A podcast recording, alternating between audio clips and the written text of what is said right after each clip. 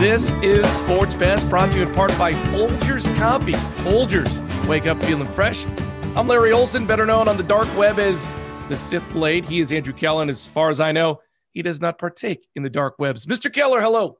Hello, how are you doing? I just had a cup of black tea with Juan Valdez right oh. before we started recording. So that was a treat. I, I had never met him before, and he's a quite interesting guy. I heard he's lovely. Um, we had the big NFL draft last week, and I feel like there's still people talking about uh, what went on as the NFL teams picked their players. It took 14 hours and 52 minutes to complete all seven rounds. I was wondering how long that thing took 14 hours, almost 15. I don't think I could be a general manager of a football team only because I couldn't be on the clock because I would just make quick decisions. I'd be like, boom, boom, boom. And that's why my fantasy teams rarely win.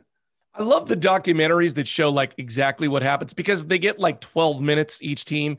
And are they actually using the 12 minutes to make a decision or they already have made a decision and they're just taking their time?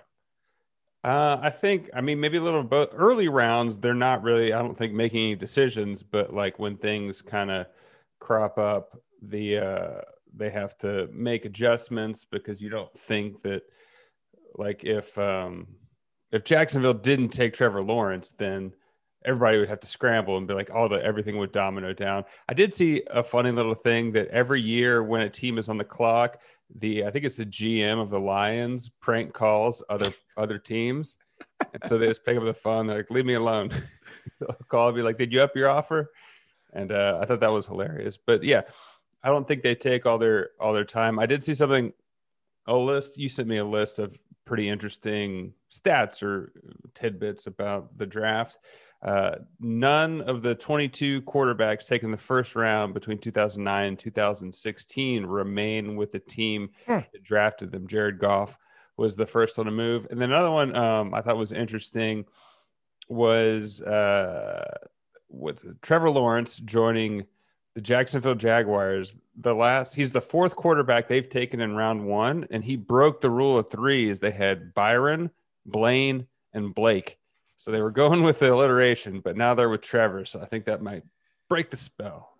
Uh, I saw some fun stats too. Do you know how many long snappers were taken? Oh, I didn't read that. One, two. How many kickers were taken? Eight. One. How many punters were taken to the draft? 19. One. This is my favorite stat though. Michigan State did not have anybody drafted it ended an 80 year streak of having at least one Michigan State player drafted. So one player's been drafted in the last 80 years that ended this last draft. Wow. And then uh, Northwestern had their first person pick since uh, Gary Barnett was the coach. And also, it looks like eight different players who opted out of the 2020 season still went in the first round. So I guess good on them for saving their bodies for when they're actually making money. I remember during the pandemic when we had no live sports and the NFL draft was like the first thing sort of sports related that they did. They did it over Zoom. Mm-hmm. And my family was so happy to be sort of watching some sort of sporting event, which it wasn't even. And so that was fun. This was great because there was fans once again in the draft in Cleveland. We got to see the players like hug the commissioner and shake hands. It was good to see the NFL draft back in person. Yeah, they it's a well-oiled machine. Something I didn't know that they did was International Pro Day, which I guess makes sense. So basically, you're not a college quarterback in the U.S. You don't go to the combine. But uh, the Washington football team decided to go with a Chilean prospect who has never played a game of football. So this guy played briefly at uh, I think Tulane. I forgot where he played. He played basketball for two seasons and he didn't ever get good enough to make it but at his um, his pro day, he had a 40 inch vertical, ran a 465, and did 31 reps of 225 on the bench. He's basically 6'6, 260. And the average tight end drafted over the last few years is 6'2, 215. So he's kind of a beast and he's got the raw ability, but it'll be interesting to see if a lifetime of, of working at football pays off or not you know, it's like every couple of years or so, like a football team will get somebody who doesn't play football. I feel like the 49ers a couple of years ago picked up like a javelin thrower, yeah. not to become quarterback, but he was like a great athlete. They're like, we could turn this. And then the other one is a, um, Australian uh, rules rugby yeah, players. The kickers don't count because yeah. it, it, used to be soccer players that they would steal. Now they got Australian rules football for the drop kick. I think the most famous one is uh not ba- not football, but I guess going the other way is uh, Tim Duncan used to be a swimmer in BVI and then went to Wake Forest to play basketball and went on to play for one of the best franchises of all time. Thank you for going the other way. Um, I do think um, it's you know you, you you don't I haven't really thought about it a lot, but you see the Olympics every four years. Most good swimmers, like Michael Phelps, is really tall. So that makes sense that a swimmer, but on the other side of that, most swimmers I know are not very coordinated. So I don't know if they could play basketball. Yeah. So I mean, I think it's relatively easy to teach blocking. Uh, Sammis Reyes is going to have have probably the vertical on people guarding him but what's going to happen is uh, we're going to run one across the middle, and he's going to get hit full speed, and we'll see how he reacts to that. That's kind of going to be the test. Is after getting lit up after catch because driving the lane against even like a Shaquille O'Neal is nothing like getting hit across the middle by a Ray Lewis type. They don't hit you the chest in soccer, do they now, Andrew? Yeah. I only make references of people who are retired. That's it. Only retired. only retired players. Wilt Chamberlain. Is that that work? Yeah. Okay. Or Michael John Jordan. Stockton. John, John Stockton. Stockton coming across the middle on you. Ugh. I always love stories that are the biggest in the world, but Americans don't care. So Manchester United, which is arguably the most uh, popular team around the world, over the weekend, their fans literally broke a gate down and stormed the stadium before the game was to be played. They were protesting that whole big six thing we talked about. I it was huge because it's a big soccer story. It's one of the most famous teams in the world. Imagine if that happened in America. Like imagine it at, at Jerry World. They broke down a gate and hundreds of fans ran onto this stadium. Like I it's really unfathomable that this actually happened. Yeah, I mean, I close my eyes and I think of January 6th, 2021, the the US Capitol, someone kicked in a door yeah. and there was an insurgent. So, yeah. I mean, I think we can we don't need to turn to our imaginations. I mean, I think that that happened on a a pretty large scale. It did have um, airs of that, but less driven by uh, QAnon than. So it's so funny you say that, right? Because I was immediately thinking of the Capitol. I was thinking like, do these people not know that are in the Capitol that there are cameras and that they're being captured and that they're probably going to get arrested eventually? They I was thinking. Care. Well, it's they mob. But, it's mob mentality. Every every ounce of logic goes out the window when uh when you're part of a mm. mob. Um, so I guess that must be the case. get wrapped up in a mob, where think about I, this. No, no. If you ever get wrapped up in a mod mob and decide to run onto a field, just wear covering on your face so they don't know who it is. Yeah, but you you're in the moment. I mean, I'm sure if you asked that, there was a kid and he was, I think he was in high school. He might have been just out of high school who lived north of San Francisco, and the Giants won their first World Series in 2010 he set a Muni bus on fire, which uh, apparently sticker price for one of those is seven hundred and fifty thousand dollars. And I'm sure if you asked him before the game started, "Will you burn a bus?" I don't think he would. I don't think he would plans on it. You get wrapped up in a lot of one upping, and uh, I remember at college, a guy I know got in trouble for rioting when when Colorado won the Big Twelve. So people get wrapped up. I haven't yet. But I want my eight year old to get wrapped up and then be like, "Hey, Dad, I didn't mean to burn the bus down." yeah. it also, have you ever rushed the field at any sporting yes, event? That's getting yes. caught up in my. I don't. I mean, you, technically, you're trespassing. I don't. Yeah. I don't bring a, a, ski mask with me just in case I want to loot. So anyway, I, eh, is is the soccer thing going through the Super League? Are they doing this? Is no, that's done. Super League. Super League done. Yeah. Well, good on soccer. We'll we'll follow more of those football stories. But uh, I love a good crybaby story. Oh. And LeBron James is, I think we're going to hear more of these as his career winds down. It's a lot of, oh, yeah, that's fine when it doesn't apply to me. Anyway, the NBA came up with a play in game a while ago, and now the Lakers are potentially facing a play in game to get into the playoffs. They are currently in sixth place. They're tied with Portland, but they beat them out in a, a tiebreaker. But after um, Los Angeles lost a game to the Toronto Drakes earlier this week.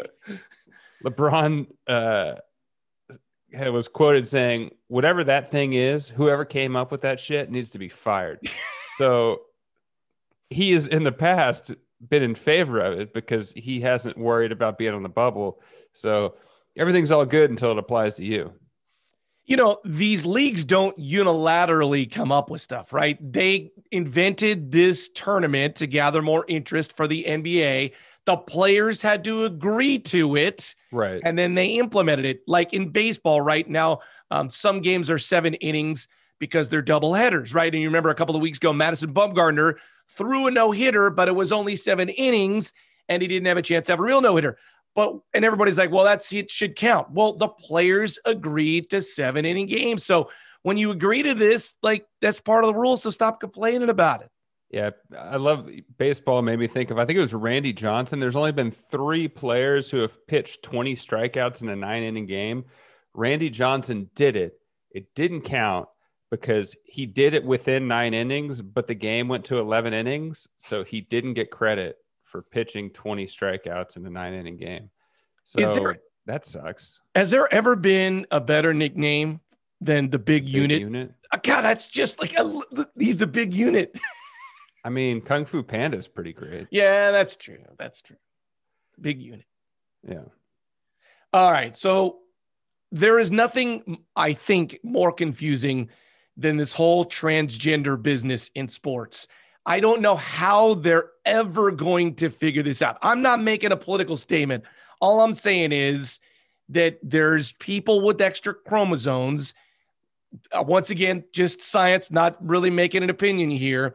And if you have those extra chromosomes and you're a woman, should you be able to compete in the men's or women's sporting event of your choice?